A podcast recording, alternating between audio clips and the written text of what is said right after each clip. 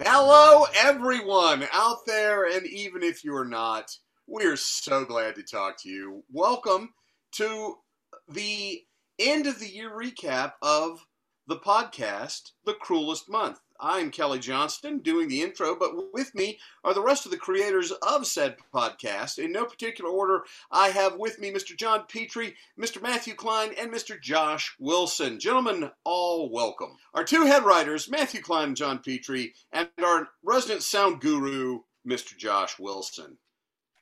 Bonjour. Thank you. Gosh, Hola. that was much better. It was much better than the last That one. was much- Much better. Wait, wait, wait. I'm wrong. I'm wrong. It's got to be a shalom. Shalom. Hello, everybody. Shalom. All right. Okay. Mr. Petrie, how are you, sir? Bonjour, ça va bien? Et vous? Ah, ah très bien. Merci beaucoup. Um, Happy, uh, happy almost New Year to everyone. It's good to what, see was you it, all. what was it you said, Josh? Happy Merry Merry Crisis? Merry Crisis. Merry Crisis. The very DC Comics reference of you. It is. It is a very DC reference. Very. So here we are at the year's end, gents, and over the course of this year, we have put up, uh, we, we pivoted into a whole new podcast from from uh, Don't Sue Us Please into Cruelest Month, and we put up three different shows. We put up the main the main channel content, as we call it, the the uh, the individual stories. Uh, John's Comic Corner and Heidi and Nora don't know nerd things, uh, and this is our chance to look back over the year and bemoan what we got wrong and pat ourselves on the back for what we got right. Or really just Well, to talk think- about the stuff that we did because like we like doing that. I think what we definitely got right was the concept of Heidi and Nora don't know nerd things because they, Well, in got- fact, do not know nerd things. They do not know nerd things. That they know was. so much stuff, but none of it is nerd related. I'm um, telling you what, be- though, we we are not misadvertising. There is no false advertising with I- that that game show.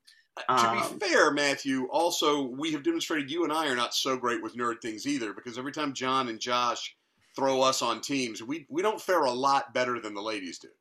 Well, that's only because John purposefully goes out of his way to become a sphinx when trying to give us clues. Now, if John just followed the original format and gave us hints in that manner, as Oh, opposed to his Riddler esque delivery, I see no reason to provoke him. I see Look, no reason to provoke look, John and I, John and I, for our topics, pull from source material. That source material being health insurance contracts and how confusing things can be. Ironically, And so, if you would I like can us to use more of the inspiration, Woo! Uh, all right. Well, let's talk about let's talk about the year. Uh, let's talk about main channel stuff, and then uh, although we we did you did break break the seal on Heidi and Nora, Matthew. So you know what? I'm going to change up right now and just let's talk about Heidi and Nora for a second. What Let's delights they are! What delights they are! absolutely have- incredible. Just Every like, time they, it's a they good time. dive in, they dive in, and it's all in good fun, and we all just sort of have a blast. And I, I'm trying to remember wh- who came up with the original sort of concept here. How did that develop? that that would have been me. Josh Josh was the one who pitched that idea. Uh, I there there there were not substances involved this Wait. time, uh, this time. Uh, this time, as uh, it was sort of a, a confluence of events where we had an interview with Heidi for the question. And she was like, we were talking about nerd things, as one does when you make something that, like, Based especially something like the question or especially the old stuff that we used to make, crazy nerdy stuff. She was just like, oh, yeah, I know nothing about Nerdland. Um, which is ironic considering that now she is actually officially part of the Marvel Cinematic Universe. That she is. Uh makes me laugh even more. Um Yeah. but um and then I think on the same day or a day later, I was on the phone with Nora and we were talking about something and she was like, I just don't know anything in the nerd world. And I don't know what light switch flicked on in my head. I think I was like watching a game show at some point, like, and it was just like, oh, here's a format. Um, And, and what a format it was. it was, yeah, it was proposed, and it was. I am just so glad that our served us well. participants are so willing and enjoy it. And they're gonna get one. They're gonna get one. It's They've gonna happen. So They have come- close this year. They have come so shockingly close, They- they Offensively just close. including snatching victory, snatching uh, snatching Defeat from the jaws of victory. from the jaws of victory. Yeah, that was that was unreal. That that was actually a very special moment for me. Um, Yeah, and I- I think we also have to applaud the fact that um, at least one of us has gone into other forms of nerddom, and we haven't just stayed within comic book, science fiction, fantasy. We've gone into theater stuff, we've gone into lit stuff. So we are casting a wide, our ner- a wide expanding our nerd net. nerddom. Uh, Pro a, wrestling. a wide nerd. net. Yeah. Yeah. pro wrestling. That's true. Pro wrestling. Yeah. That's true. No, we You're right. Look, nerddom is a large umbrella. Uh, you can be a nerd about like people are like, like sports are not nerdy. Have you ever met somebody who's like really into like fantasy football? Although I was going to say, Yeah. like, like my brother, I, I was never really this guy, but like my brother could rattle off stats for like the 1964 Yankees, Right. who the lineup, and, and I consider that to be like the height of nerddom. Right. That that really is sort of nutty, nerdy, and so nerddom is really just ex- intense love of anything. Have you ever seen the commercial? Uh, this this will be my point, and then I think we should start moving forward into other lands of things. Uh, Yes. there's a there's an old fantasy football commercial. I say old, uh, probably a decade old. Um, it's with Well, uh, for- one of for my you, favorite that's half people. your life, Josh. Um, it is. Um, actually much Especially more because without I your am, of course, twelve. Um, but it's only a third of Matthew's life. uh, but there was an old commercial with uh, Matt Mercer. It was like a TV commercial, and like it was like, "Who's ready for some fantasy football?" And he comes in like in like full like RPG like LARPing clothes.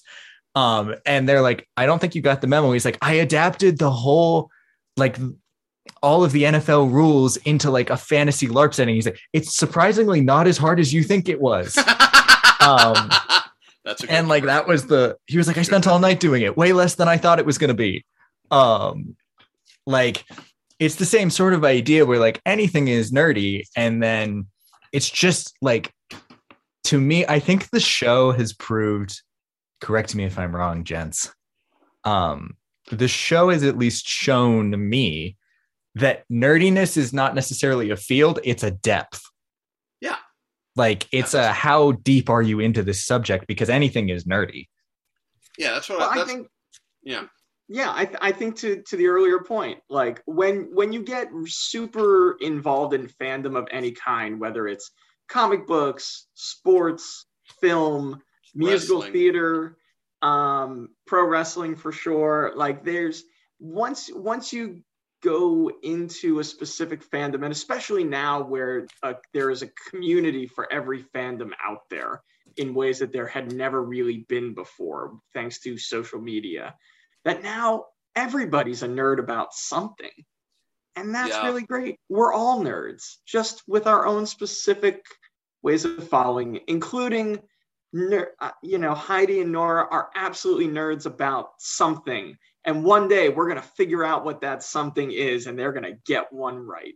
speaking Well, of Heidi knows nerddom let's talk about some cows. some um some deep nerdiness topics starting with the civil war uh, Ding, well ding, now, that's me. well now now hang on here's my question we did we did seven episodes Uh-huh. of, of, of main channel content. We are we going yes. to try and take them in order or are we just going to jump around randomly? We're gonna try to take them in order. All there's right, gonna be an attempt.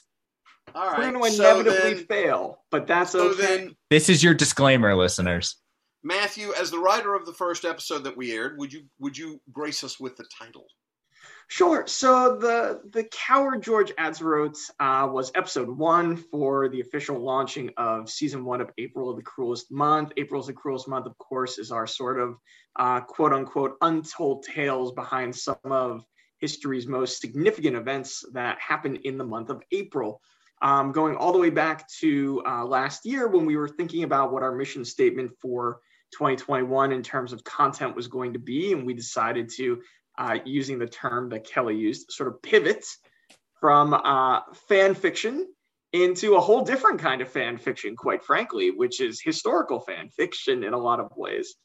And uh, so we made a list of, I think at the time when we started, there was like 37 events uh, that could be an episode each. And uh, as a Civil War nerd, um, and I wear that uh, with pride, I immediately left at the assassination of uh, Abraham Lincoln.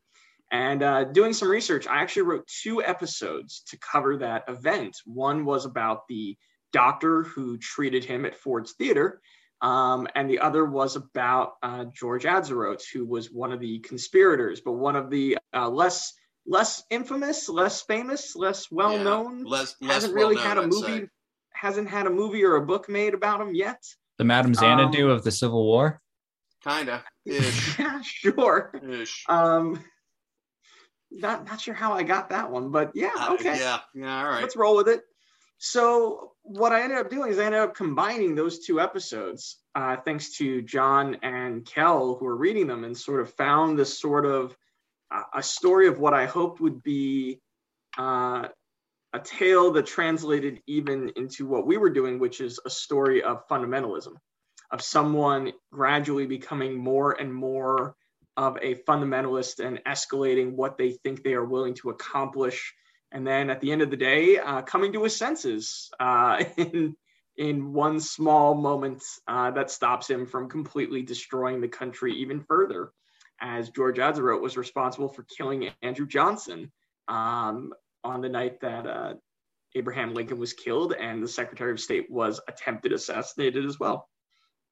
Uh, Did, also, um, uh, for for all of all of you listeners, holy dicks, there's going to be spoilers everywhere. Oh, sure, sure, Uh, sure. Spoilers galore. Uh, okay, all right. If I may, if you are listening to this and you have not listened to anything else we've done, I, I have no sympathy. You, yes, you get spoiled because we're talking about the gear. Go back and listen to the. No, they don't get no, no apologies. They should have listened to stuff by now. If no, this is your first time listening No. to us, so no, yeah. What the? How you doing? So, so Matthew, my question is: Did Atzerodt actually get that close to? Uh, eh, like, I know it's fictional, the like the conversation with the bartender at the hotel, etc. But in terms of actual history, did Atzerodt actually get that close to the possibility of killing Johnson? pretty pretty close to what it was. You know, it, it's interesting writing something uh, set in a real event. It's it's you as a writer, and I'm sure John will speak to this too. There comes a point where where do you feel comfortable sort of letting go of what actually happened for the sake of drama versus what you want to try and be faithful to having actually occurred. So in George Atzerodt, he is in the hotel bar at the same time as president as Vice President Johnston. Um, Johnson. Johnson, sorry. Uh, one day, Kel. I one take day. it. I take it as a compliment. And go on. in 2032. Um, God. no, but uh, Never. but uh, no, in in the in real life, um, Johnson actually just stayed in his room the entire night, retired early, but uh, Atzerodt had did have the room directly above him and did go by his room multiple times and was debating if he could find Johnson in the hotel bar or if he would have the courage to go up to that room and knock on the door officially. So not quite as close as as in the audio drama, but still pretty damn close Okay. um, All right. in order to get there. But it is very conceivable that John Wilkes Booth and Lincoln's bodyguard were in the same bar during intermission of the play. That is actually somewhat historical fact. They were in that bar at the same time. Whether or not they interacted, that is uh, no one has confirmed or denied that ever. But they were in I the bar at the same time that night. Well, it makes for a fun scene. I'll say that. Um, Does So I actually have a question for you, Matthew. that I'm please? curious about. Um, did you have any other? Did you have a specific way of telling the story, or another part of the story that you, before you even started writing, when you were letting it ruminate in your head, were you like, "No, I, I I'm going to reject that, and I'm going to go with these ones instead"? Um, you know, I, I had thought of I had thought about telling it from Johnson's point of view. Um, sort of, you know, he's now it's it's one of those things of sort of what would it be like to be hearing this is going on, um, discovering that a man was going to kill you and was in the same building as you the whole time. So I thought about, you know, writing something from Johnson's point of view. Hmm. Um, but that was really the only other big idea that sort of didn't make it on there. I did, I did uh, have one scene that I kind of loved from one of the iterations that didn't make it, which was sort of the doctor trying to save him, and I thought there was something there, but it it just wasn't the story that I ended up uh, writing for everybody. So, um, but no, that was that was really the only other one. George, you know, it's funny when I started doing the research and I started looking at who George was, his story came to me very quickly. Um, and that's how I knew I was on the right path. Like all the puzzle pieces started to sort of fall into place uh, for George. Thought- As the more I read about the the thwarted kidnapping that February, his background, um, and it was just like, oh, there's this scene and this scene and this scene and this scene, and put them all together, we have a show. I thought that um, the contrast you made between uh, George and John, or uh, for those Booth, that are yeah. yeah Booth and Booth and Atzerodt, um, was really interesting because of course John John Wilkes Booth is infamous, and and there's any number of stories or you know uh, pieces of uh, both historical uh, research as well as fiction about John Wilkes Booth, etc. And and certainly he he has sort of emerged as a larger than life, over the top persona. Um, and one thing that has sort of been taken for granted uh, in most of the writing that I've encountered about Booth, because I am also a Civil War nerd, is that is that Booth was a true tried and true believer, and and really sort of was almost the the um, the guru for these people. He kept them whipped up and kept them focused even when things were falling apart. And what I thought was really interesting in the way you did did this, Matthew, is to show John Wilkes Booth being vulnerable to his own doubts as well as the group not necessarily feeling like he's up to snuff, and George Atzerodt actually being a tried and true believer in what they're doing, and then over the course of that journey, Atzerodt ends up questioning himself and not acting, and Booth gets emboldened and does. And that's very atypical to the way that's normally represented. So I thought that was really interesting. Well, and that's that's the that's the that that was what the dramatic crux of the whole episode really became. It's about it's about choosing your action, and sometimes your action is inaction. Um, it's deciding not to do something you've you've originally thought you were going to go through, and what difference that makes in human history. And then it's finding a strength to do something that you you know Right. think you can right. do, but then don't think you can do, and then do it. But but uh, you know, it's but it's important. I always find it's it's very tricky when you're dealing with real uh, with people that really existed because history will write them as very, especially people like Booth. They are tend to be written about in very absolute terms. That they always they always had this belief, this almost psychotic, pathological belief in what they were doing, and that's just not interesting from a dramatic standpoint. You need a moment of doubt. You need a even if that moment of doubt is just alone in a room, you need to show a character questioning what it is they're doing. Um, because otherwise it there's just no arc to the character in a lot of ways. So I really wanted to show that with with Booth. But also people forget John Wilkes Booth was the Tom Cruise of his time. He was renowned. He was very, very famous. Um, everybody when he walked into a room people knew who he was um, and he lived off of that fame and he loved Right. that fame Right. And- Uh, yeah.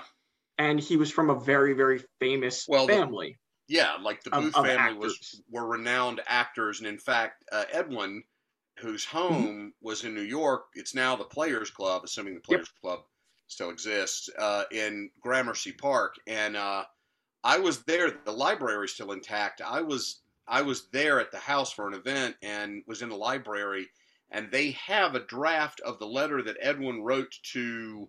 I forget which newspaper, but to the newspaper apologizing to the nation on behalf of, like, from his family apologizing for his brother, and they had the original draft like under glass at the table so that it like it's it's part of like the tabletop, and I was completely blown away to you know to to see that that letter. Um, it's it's that level of fame, and that's one of the reasons that people followed John Wilkes Booth to begin with. Is he was a very very famous person, and in that respect, there are there are really interesting parallels because this was written during the 2020 election, and if you don't see similarities um, and parallels between that script and what we were all feeling and going through in that time, please listen again. Well, and it was and recorded so, on January 7th of 2021. 7th. Yep. It, it, I remember hearing actually, I remember when we did the reading, which was just before the sixth. Yeah, like the fourth. we had we had a conference afterwards. You, uh, you, me, and uh, Matthew yeah. to discuss whether or not we needed to tone the rhetoric of it down because it plays so incendiary, uh, uh, especially at that time. And then, you know, two days later, there's the uh, there's the uh, whatever the hell that was. The uh, um, the actors had inspiration though, I guess. Like they really they really sent it. Like you got to really appreciate, especially the table read. Like I I know the table read is not a no. It was it was probably really, thing, but it was good interestingly enough, just as timely, although not as immediate, the next piece that we had, which was Survivors, which John actually was the primary writer for, um, also I thought popped in a very like it it, it it, it was a period piece. Um, and, and actually, you know what? I'm gonna I'm gonna actually turn the floor over to John to speak since since I turned the floor over to Matthew for uh, George wrote. John, would you tell us about Survivors? Uh, so Survivors takes place in May of 1985 uh, during um, uh, a raid that the FBI did in Arkansas um, on a survivalist camp, and it has nothing to do with that whatsoever. It has to do with. That's uh, right. It That's has right. nothing to do with that uh, beyond a very tangential idea of what is surviving versus what is living and it takes place in New York City, dealing with two uh, two men, one of whom is uh, dying of AIDS and com- contemplating uh, suicide. Yeah, a real upper of a piece. Yeah, so that real real happy piece. That like fun, fun. We went wacky, from we went from we went from a presidential assassination to, to uh, to dying of AIDS. Listen, it's called the cruelest and, and month. It's not. It's not. It it's is, not. Uh, it is as an episode, the only episode when it was proposed. Like when I read when I read the script and it was going through, we were getting ready to record it. It was the only script that I was okay with, even the idea of it being as bare bones as it was. Like you have a guy in a kitchen for a second and a piano noodles at the end. Um, and then and the there's t- like the TV's on in the background there's, every now and yeah there's yeah. there's a little bit but I mean relative to like the earth will quake which we'll get to um this has right. like I feel like I should post it to Instagram at some point the comparison between the two sessions because this one is like you know, there's 10 channels of audio going on, like for the technical people. There's like 10 things, like 10 layers going on at once in Survivors. Like, that's cool. That's including the actors and all that jazz. But like, Earth Will Quake is 500. Like, yeah. And I think it's the only piece that we had at this time where I was like, I didn't even worry about it. I was like, yeah, especially after the recording session, because we did the table read and recording session in one go. I remember. I was, as a matter of fact, uh, I can't. I don't think it was the recording session. I think it was just the table read. But uh, I was actually in Costa Rica this time last year when we did the table read with uh, with our two actors, Michael and Anthony. Yeah. And um, I remember when we got done with that, Josh, that we let them go, and you and I both were like, "Oh my god!" Like, yeah, it it, it you know, holy crap! It, it is. It's all there with them right now. Like, yeah. Um, and that, that was the first time, in terms of doing dialogue tracking, that we actually were like, we're going to record it all in one. I think you just said that. Yeah, they recorded it all in one go. One like shot. we just yeah. like normally for for those of you to break the immersion of how this is done normally is there's a table read where everybody goes together and then we record everybody individually um and that just works for the way that we do things and our workflow it is pristine the way that works out uh survivors was entirely different where um actually it was entirely different but it set up for the next episode which we'll get to in a second. It set up the same kind of process. But um where we i mean we did it how we do the, record this where all of us are in the same virtual room and we just let them go. Like all the the way you hear it is the way you hear it. There were restraints to it but i was totally okay to sacrifice that for how good it was at telling its story i guess is the way i would put it like it tells its story so well that i didn't have to move like the characters don't move around much a little tiny they- bit but they can't really they be moved. Yeah. When you record them together like that, they can't be moved virtually. At the time, at least, there was no good way to do it. Now, nowadays, Zoom has gotten better. Now- But Now I was to say now now that it's 11 months later, we've progressed. You know, Zoom Zoom can land a could land a rover on Mars at this point. But uh, Mr. Petrie, please continue on your thing. I hijacked your I hijacked your moment. Oh no, I, this is actually all the technical stuff that I don't know anything about that I, I love hearing about. Um, I almost want to say it was my attempt um, at my dinner with Andre, and I don't think that that is a particular. Um, I mean, they do discuss eating at, at a certain point. So I well, guess they discuss a lot. Well, not unlike my dinner with Andre, they actually discuss a lot of things. Although I don't know, uh, like different vibes. cer- yeah. certainly. Oh, totally different vibe. Um, but yeah, this was uh, actually this was uh, the most fully formed thing that went to you guys. Normally, I do a draft or two on my own before I send it to to Matthew and Kelly to read and critique. Uh, this one pretty much went through. I there were not a whole lot of revisions from the beginning to the end. it it was pretty solid from the get go, John. As a matter of fact, I remember it was actually the first. It was the first script that we had locked and done, and there was not a ton, but there was debate over whether or not we were going to start with survivors, and we opted not to because we felt like it was so intense that it was better to have it come second rather than first. But I remember it was the first script we had locked, done. Like you, you know, you didn't have any revisions or anything. Yes, and it also started my tradition of um, asking you who you wanted to have doing the parts and then cyber stalking them to the best of my abilities with not having either a Facebook account or an Instagram account and just finding the actors in various Impressive. places. I- impressive. you know, what can I say? I'd like to know.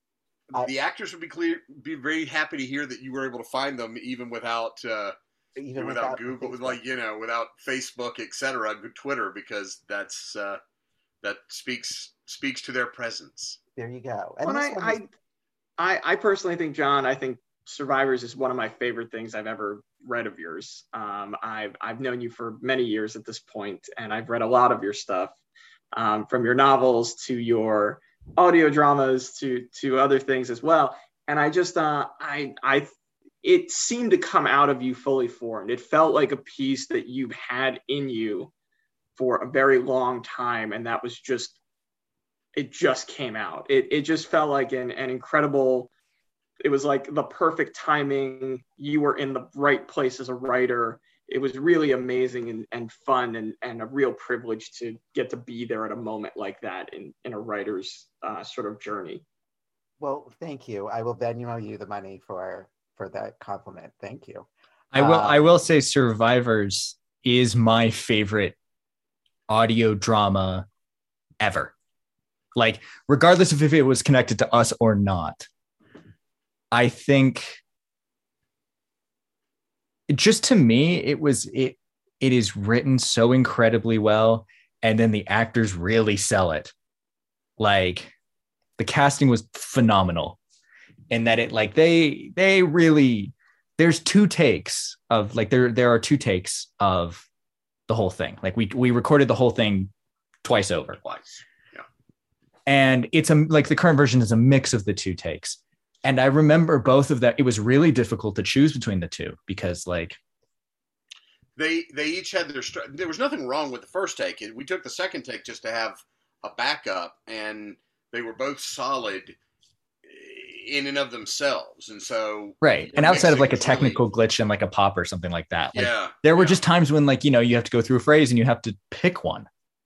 Um and a lot of times with stuff we record, it's pretty obvious which one you should take. Like um just that's the nature of performing. Like there's usually a good one and a okay one. Um with this one, it was just there are two great takes. Like my my big question to you, John, is sort of, you know, can you speak a little bit towards, you know, were these based on real people that you knew, these characters, or because I understand there's there is some personal connection here. Yes. So they were half named after Steve Trevor and Tom Tresser because of my love of Diana always. Uh, wow, wow, wow. For those of you who are comic book fans, you will get that. Um, if that not, together. Should be listening to Heidi and Nora Don't Know Nerd Things to pick up. That's right. Um, but the character of Tom was actually based on my friend Tom, who I talked to for a very long time when I first started writing this, um, because he was in New York in 1985, and um, and and this was a conversation that I think Matthew, you and Kelly and I had when we were talking about revisions. There's you know at that time there was one funeral home that would deal with people who died of HIV. Um, so it was, uh, yeah. So that the character of Tom was very much based on my friend Tom, um, and hopefully I did him proud. But yeah, that was that was um, that was a really personal one. That was a that was a, a an incredibly easy and an incredibly hard um, script to write all at the same time. But we should probably move on to something a little bit Speaking- lighter. Speaking of something super personal, John, burning down the cathedral at Notre Dame. Um, Yeah. See, All right. now, he was now, we should actually, just- okay. Josh, you said that you said that Survivors was your favorite Mhm. audio drama. Mine is um, mine is Fire in My Heart. Is it really?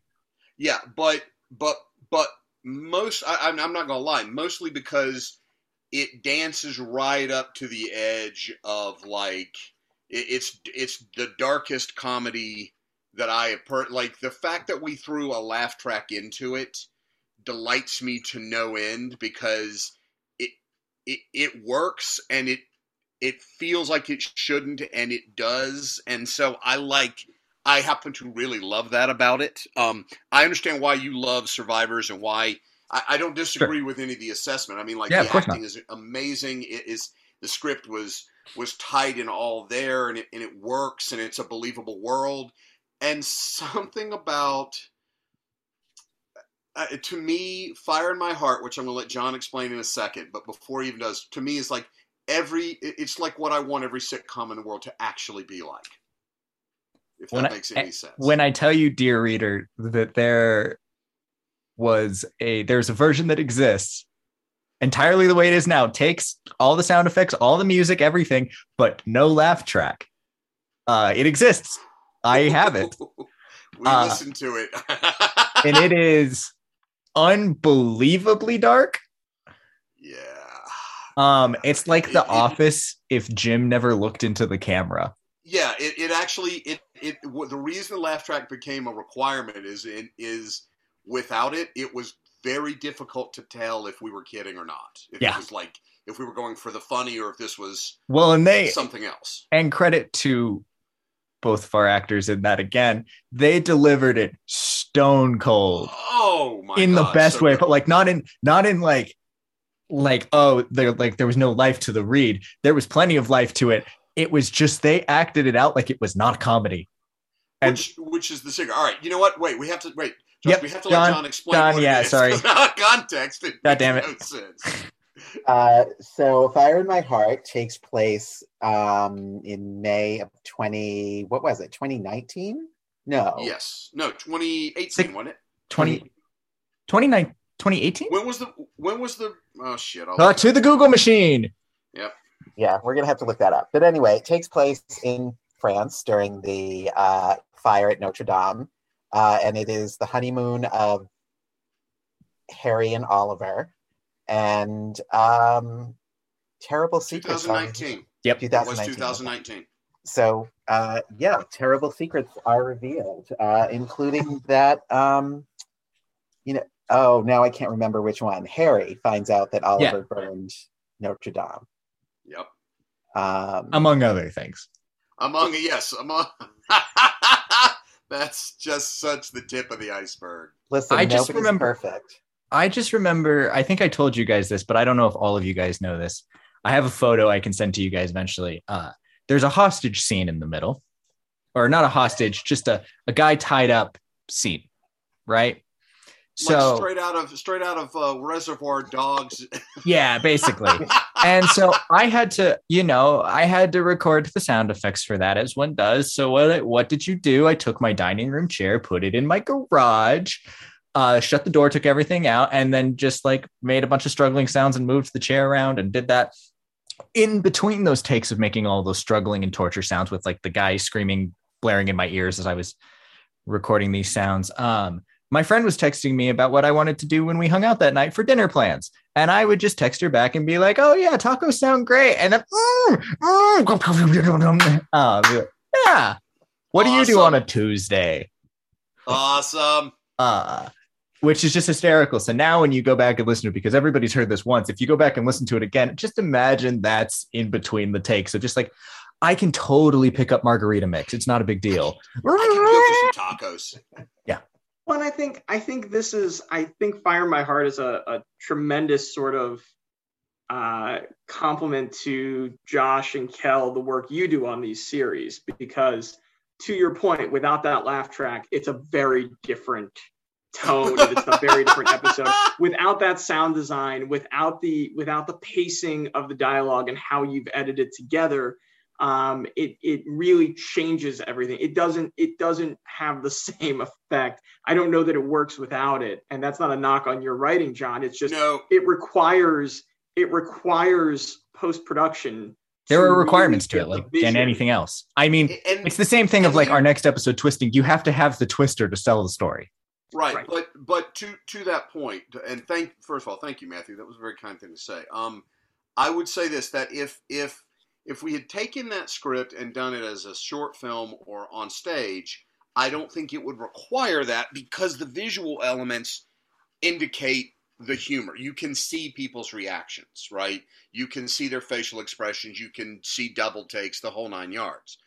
But when you don't have that element and it's just the audio, and they played it, and we told them to to play it for real, um, and not just our two actors, Jay and uh, Michael, but also Heidi and um, Mateo. Mateo uh, as as the kids grown up for the family scene. Once we explained sort of that this was dark comedy, there I remember in particular their second take because again this was one that we did two takes on. Their second take across the board, everybody uh, leaned into the humor of it, and so the actors also, like to their credit, they they had a sense of the vibe of this thing. But I remember, Josh, you sent it to me recorded without the and I listened to it and I remember calling you and saying and I knew we didn't have a lot of time and I was like we have to put a laugh track in this. Yeah. We And laugh tracks to. take time. I was like, oh, I was dreading it because laugh Well- tracks take time. And I was like, And oh, what- oh no. And, you were totally right. John, Well- kudos to you because you had originally envisioned a laugh track when you Yes. were in the script. Yes, it that- wasn't as I wasn't remember. my idea. This was this this came from John initially, and I remember calling you up, John, and going, "Hey, are you still cool with the laugh track?" And we had to like you wanted to set like where we put those in. Like I remember we had to send Yeah. a script back and forth of Yeah. where we were thinking we would put those in to punctuate those moments. Um, and just one other thought, and I'll shut up about it, but that it's surprisingly hard to find a laugh track.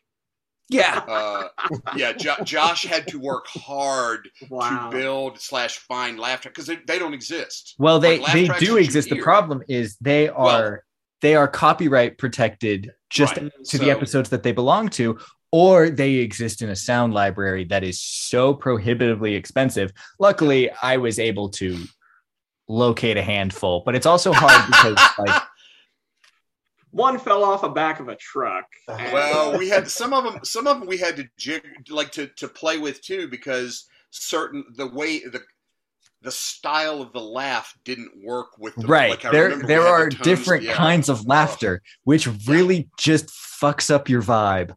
Yeah, um, man. if you're if you're a person working in post, variation is the thing that sells it, and it is the death of you.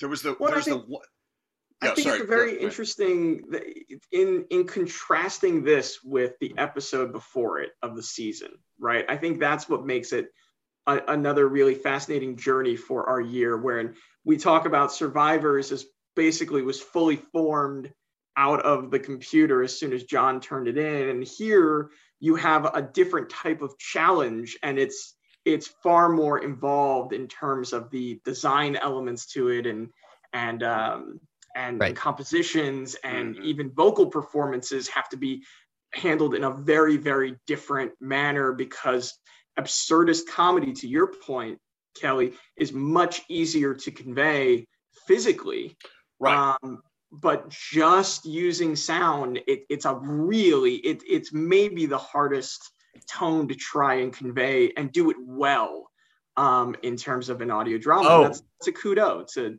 to everyone it's a, I it's just a remembered, far more listeners- involved Oh, sorry. yeah Sorry, sorry, Matthew. Um, I just remembered a thing I didn't tell any of you guys that I did to this episode, and the listeners Oh. can now hear a thing that I mess with. I sound designed this like a Wes Anderson movie. How a Yeah. Wes Anderson movie is shot is how the design of this episode works. So the symmetry and how things move is a big one, and how everything Oh, slates into place. Okay, I didn't I didn't realize you did that. There's That's a really there's a couple tricks where that doesn't happen because I couldn't get away with it. But it was the inspiration of how like I saw a lot of this where it's like flat plane shots with lots of depth through it. That and the Mhm. shot does not move. yes, yes. That's actually that's exactly the way that would be filmed. Too. Um and like the hotel room scene at the beginning, it was the only way I could envision it working was when it was shot. Like I always think of things in terms of camera angles when I move things around in our soundscape. Like that's just I'm I think of these visually. Um like everybody's like it's a movie for your ears and I'm the only person who like canonically sees the movie. I get that.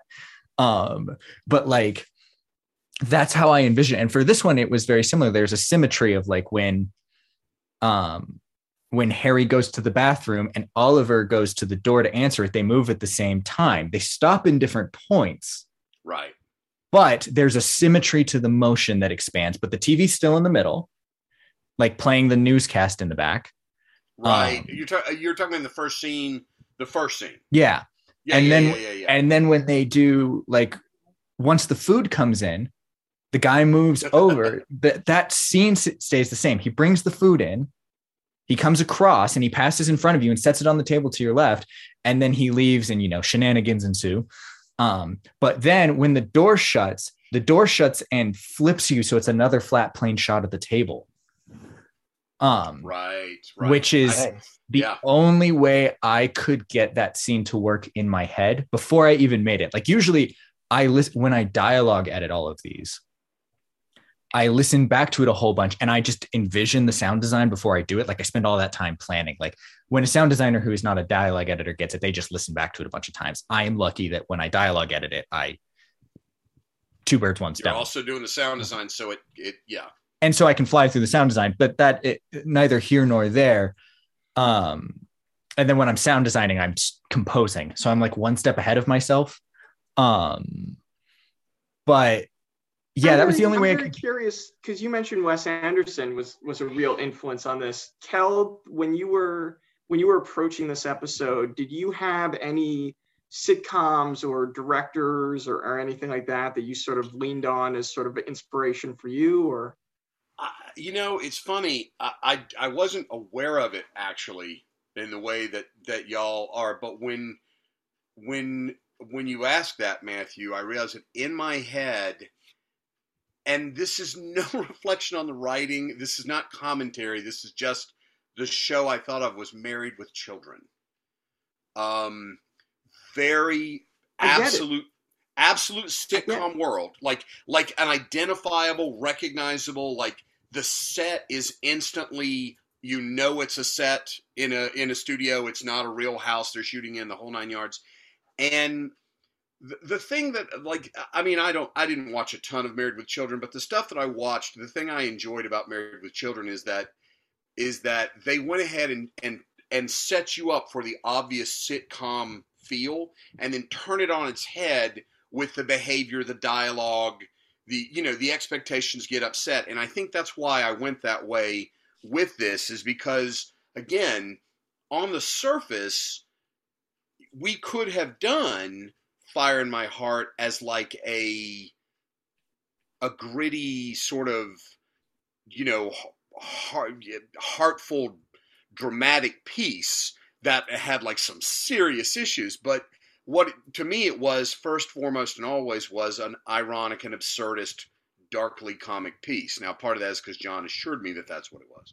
But um but no really it is. Look. but but i mean because of that that is where my head went. And so i, I didn't it's funny now that you say it uh, josh similarly when i would go through and read it i was seeing in my head i, I, I remember very visual, viscerally what the warehouse looks like Right. when he when when he surprises him with the guy in the chair Right. I remember the whole like what the approach looked like, how big the room was, what Yeah. the lighting of it was, and none of that comes across. You know what I mean? Like it's not like you and I ever talked about like we talked about how big it was, Sure. how much reverb there'd have to be, Yeah. but we didn't talk about like there's not much light. You know, it's almost like there's like a couple of spots where the light is pouring in, and that's where the guy is sitting. And My know, I mean, my like, question is, Kelly. Uh, so we've we've never discussed this. I think it will be fun to see how our movie minds went. Is yours the end of Raiders of the Lost Ark, but they pushed a crate to the side, and now there's a guy sitting in that spot where that crate was? because that's Not- how it's done. not not far off. I, I'm going to be honest, not far off. It's not. It would not have that much stuff in it. Mine is uh, completely empty, Right. but it's the same principle. That was mine. Mine was basically like end of like Raiders of the Ark, Raiders of the Uh, Lost Ark. Yes, and yes, yes, yes, yes. Yeah. All right, we should we should move we should move off. Speaking of as well, speaking of things that are super realistic and events that happened in this world, uh, vampires and tornadoes. Twisting, which is uh, which is one of the most interesting pieces that we did because it it raises the question of what is a monster in a really really both obvious and subtle way at the same time. Like like Matthew is the author of this, and I'll give him the floor to explain. But let me just say that it raises that question and it shows you an obvious choice. And if you are listening at all, if you're paying any attention, it, you are forced to consider the question of what the hell a monster actually is. This Um, is easily uh, my number two. Like if I said Survivors is my number, this was in contention for being number one. this- I this loved was- this one. Matthew, tell us all about twisting, sir. So twisting, uh, twisting was like the redheaded stepchild for me in this entire season. Um, Boy, did I just have to beat this one into shape like you wouldn't believe. But uh, no, so twisting, uh, twisting is a horror piece, um, and it is Yeah. about monsters, and it is set during the uh, April 2011 uh, cyclone outbreak in the uh, South. Um, specifically, I set this one in Alabama. Alabama, And Alabama, I- Louisiana, and Mississippi, right? And Wasn't Mississippi. it that? That yeah. mhm. and and I there were there was something like almost 200 tornadoes in 24 hours that ripped Yeah. through that whole alley. Um, has not been topped since, but boy, they're gonna try. Um, so I I knew I wanted to tell one. I I'd never written a horror piece. That that was a this was a brand new genre for me as a writer, which was really exciting. And it it was originally about a family and how they were going to try and survive the night uh, survive a particular twister hitting very close to their home in the South. Uh, one, I love writing Southern dialects, um, and and this one really gave me a chance to play with dialect uh, as a writer, which is always lovely. And then, um, as I was going through, I could not figure out the actual conflict within the family, but during the time of writing this, uh, there were some things happening in the world um, including a lot of immigration issues uh, on the southern border. There were issues with um, people's status as being uh, having COVID or not having COVID. Yeah. Very close to to sort of the beginning of of the outbreaks, and so all of that was just sort of sitting up and and in my head as a last sort of last ditch effort to save the story and figure out a story i said well this is about vampires we're going to have a family of vampires who are a boarding who are in a boarding house in the south and it's it's about classism and it's about uh, it's about how people are treated who are different than your community uh, because there was a lot of racial unrest as well going on at the time that I was writing this. So it became this series about a pair of, of mothers and their daughters who come from very different backgrounds, um, who are just trying to find ways to survive. And then it really becomes a question of who is the monster, the other, or the people who lay a uh, tag of someone being the other onto them. Um, and that's really where where the sort of inspiration came from.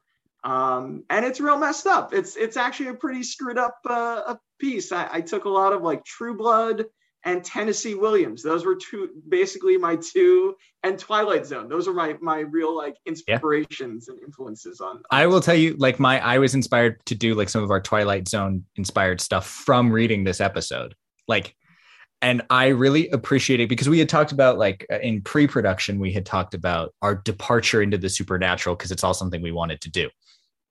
Um and I loved the way that this did the send off. This thing did a lot of firsts in the series, which I thought was really cool. In that I and it wasn't necessarily because we wrote a lot of these not with the order in mind. It's just this one gets the honor of be having the firsts of like it's the first time like a supernatural fake entity is actually introduced um yep. but it's also the not it's not it's the first time we really get large group scenes in here so like even in george Atzerodt which was difficult because of the way the rooms flipped those were still mm-hmm. two small scenes side by side this is the first time you get four actors all going at once. At one point, they are all going at once. Yeah. Yeah. Yeah. And it's the sure. first time we get like, yeah, the, large staging. Yeah. It, it is certainly, you're right. It, it was the demarcation line of where we moved from things based in the world that were that were not necessarily true but could be true right george Atzerodt could have gone that way survivors absolutely could have gone that way even Fire in My Heart, in theory, could have gone that way. But once we got to twisting and we introduced the element of vampires, it was like, all right, so now we are. So now we are no longer grounded in just the mundane. We're, we're into. I wouldn't call it. It's not fantasy. It's not magic. Like it's felt felt more like magical realism to me than than fantasy. And um, most importantly, this is the only this is the first episode to me this is the most important first that this episode does this is the first time that the event is directly in front of the listener um like in george right. Atzerodt lincoln is killed off screen. Right. Um in you can't necessarily have the aids epidemic as a whole directly in front of you. Um, i mean well you can but that's just a tidal wave. Like that's just um, yeah like you know um unless you do like a zoom out into space and be like look at all of this. Yeah, that doesn't yeah, happen. Yeah. and then in fire in my heart i mean notre dame's just burned on tv this is the first time and the rest of the episodes all um with the, the exception of love in the time of hitler which is in the middle uh yeah all of these episodes have the event happen directly on the listener like with this the tornado passes directly over and earth will quake the earthquake directly happens in oh, common Jesus, area. Even, uh, the common shooting area, happens. it's it's just below. Yeah, you can hear it in the distance. Well, yeah, you can hear it. So like it is there for the listener. So this is the first time we've actually had the event palpable. And, and there's there's a reason why it was placed here, you know, in terms of our running order, uh, our episode order. Like right.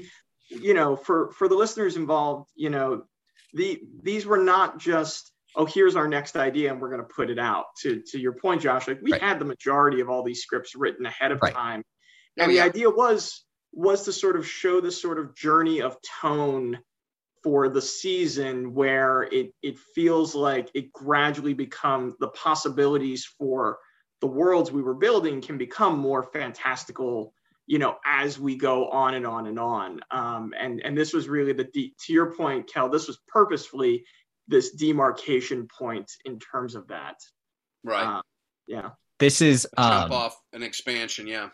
my exactly it's an expansion i love that yeah the thing that I did, this was in my in terms of first where the event comes over. I wrote a musical theme for each event that happens. It's the same theme. Right. They never present themselves in the first three. That theme was written, never shows up in the first three, which was fine. I, I knew that was going to happen. It's this whole burner, burner, burner, like thing. And it happens right when the tornado passes over, right when the earthquake happens, right when Hitler's born, and then right when um the shooting right at the end of the shooting so at the after event in common area that Come on. whole thing at the end when the characters are talking is the full theme the only time it's ever presented in the whole series as a actual tune um and it was cool matthew you really scared me with this one not like scared like emotionally uh, no sure uh, professionally scared me because I had had this conversation. Kelly and I had a long conversation about this. I did not want to turn um, Bridget's character getting flung away into the Wizard of Oz. Um, Right. and you are, that we we talked about that for an hour. And you are- logistics of that. and with that, like those those people who know, like there are there are cuts of it. Like I have saved project versions of this. You are one violin lick away from it being like, "I'll get you, my pretty." like, I've said it a thousand times over in all of these interviews, but the difference between horror and comedy is the scoring. Yep. And so, Yeah. like you've written, and with this, where the tone is not ambiguous at all, up until this one moment where it's all relied on me. Like there's there's no the writing says the tornado passes over. There's no like it's all in the sound design and this. So it's like it's all on me to pick the tone for this. But how do you if you cannot see the person, this is a, question I have to I go through regularly in all of the audio drama stuff. When you cannot see the person or the event, how do you portray what happens? Because it would be really easy to scare the shit out of you and make it really dramatic if you could see her flying away, and it was brutal. But you know, you can make a really gnarly sound effect, but you will also not necessarily denote that as a person flying away. And like the easiest way to have a person flying away is slapstick, put a slide whistle underneath it. And you can tell that would have gone real well. well, Um, what we what we played with was her yelling because she's beating on the door and saying "Let me in," and then yelling "No." And I remember we played with her no being drawn Being- out as she was being pulled away. But then the problem is, is that it if it went too long, it sounded funny. right So it had it like there's a duration quality to it that actually comes. what it what it ended up being there were there's lots of versions of this scene. This scene is one of the the few in the whole series that has a lot of versions to it. I think it's the only one that has like more than 3 versions to it. But when we like she's knocking on the door um and then the only way I could denote that she flew away was her to stop knocking and then to blast the wind and the theme. That was the only way I could do it and to make the theme as imposing as possible. And like, if you listen really carefully, there's like a as she like Mhm. flies away, but that's that was inconsequential really to the moment when you bring in every French horn known to man um, to make your moment epic. Um, as I scream other- horns in the back just from when I used to other conduct challenge, things. the other challenge of the piece, though, besides that, and that was not a small thing, was dealing with the actors' accents. yes we did we had quite a quite a journey with the actors Yeah, accents we on this did. one Yeah, we did. Um, so it was it was one of those things. At, this all came up at the table read more than anything else because Yeah. we at the table read originally all four actors are written with the same Alabaman you know dialect, right. and then um, what we ended up doing is that for the vampire characters, since they aren't local, you know, and they've been around a really long time, we asked the actors what accents they were comfortable doing, you know, and, and what dialects. And so they gave me a list uh, of different accents. And from there, I, I picked out of you know the buckets that they gave me and just sort of went to town and rewrote all of their dialogue specifically for those accents, which was a new challenge in, in a lot of ways for me as a writer, but I, I hope it came out pretty well. But it was fun. It, it did, and I mean, like Lynn, Lynn acknowledged that, like, because she wanted to go with like the the the Long Island, Yeah. New Yeah, she wanted to go like full accent. Staten Island on it. Yeah, Yep. Staten Island. Yeah, and then and then Heidi doing that vaguely European. Slavic. We're not sure where it's from. Slavic, mostly. but but she's also supposed to be how old? Like two hundred and something years Yeah, old. yeah, right? she's- like she's a- so. she's been around and, Yeah, and so- she's she's I, I I basically made Heidi my great grandmother. That's essentially the accent I came up with for her. Excellent. And then and then Tracy and uh, Tracy and Bridget were both just Alabama because they were the ones Yeah. that were from there, so they were about both Right. Alabama. Um, So they got Yeah, the I- Meemaw and Peepaw, you know, yes, kind of yeah, me all people, yeah. Meemaw Peepaw. Um, the only thing I can think about before we, as we move on to the the next episode, uh, the final thing for your connectivity within the the, the cruelest month universe, uh, the ending of the ending of twisting, the song at the end that plays in the back, is the B side to the song that I wrote for George Atzerodt. I thought it sounded familiar. Yeah. It's not the Okay. it's the it's the sa- so I wrote a whole song and then I never used the B because of the way the things had to switch, and I modified it a little bit for this. Um, and I I had a, I had a good banjo and I just played played it on band and it uh and uh yeah I just played it on Had a banjo in the back. banjo. It, it is surprisingly heartbreaking like that theme like it really like I was shocked that it worked. You know, Yeah, yeah. um, and it's the Even on only time banjo, where which is saying something. it's the only time successfully I think I've heard a I've heard an audio drama that I've worked on. What I wanted to do was like she's sitting at the window at the end and like staring out the window and then you come out the window and then you just like zoom the camera zooms out into the sky and just like it turned it like fades blue like the sky and then the credits start playing. And I feel like that's the effect that happened there and that's the only time I've ever been able to get that effect to work.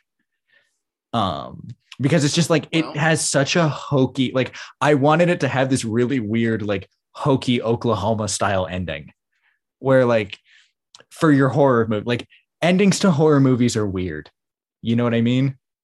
Well, usually that it's one of the reasons I feel like horror movies tend to end with a very sudden cut to black they- at a certain point. Right. They're like, yeah, screw it, we're not going to end this. We're so we I gonna-" had to do like a fade out. abruptly. Yeah, yeah. and you would, Um, yeah, you would do what the equivalent of a fade out. On, Yeah. on this. I, I do it from time to time, but it really worked in this one because I feel like you're being like pulled up. Like that was what I was trying to get with is like you're just getting pulled up and away from the whole thing. Yeah. It's a very gothic kind of ending. Thanks for listening to part one of our 2021 retrospective. You can listen to part two next week. You can find us on all social media at the Cruelest Month Podcast, and you can support us on Patreon at patreon.com forward slash the superhero podcast. Thanks for listening.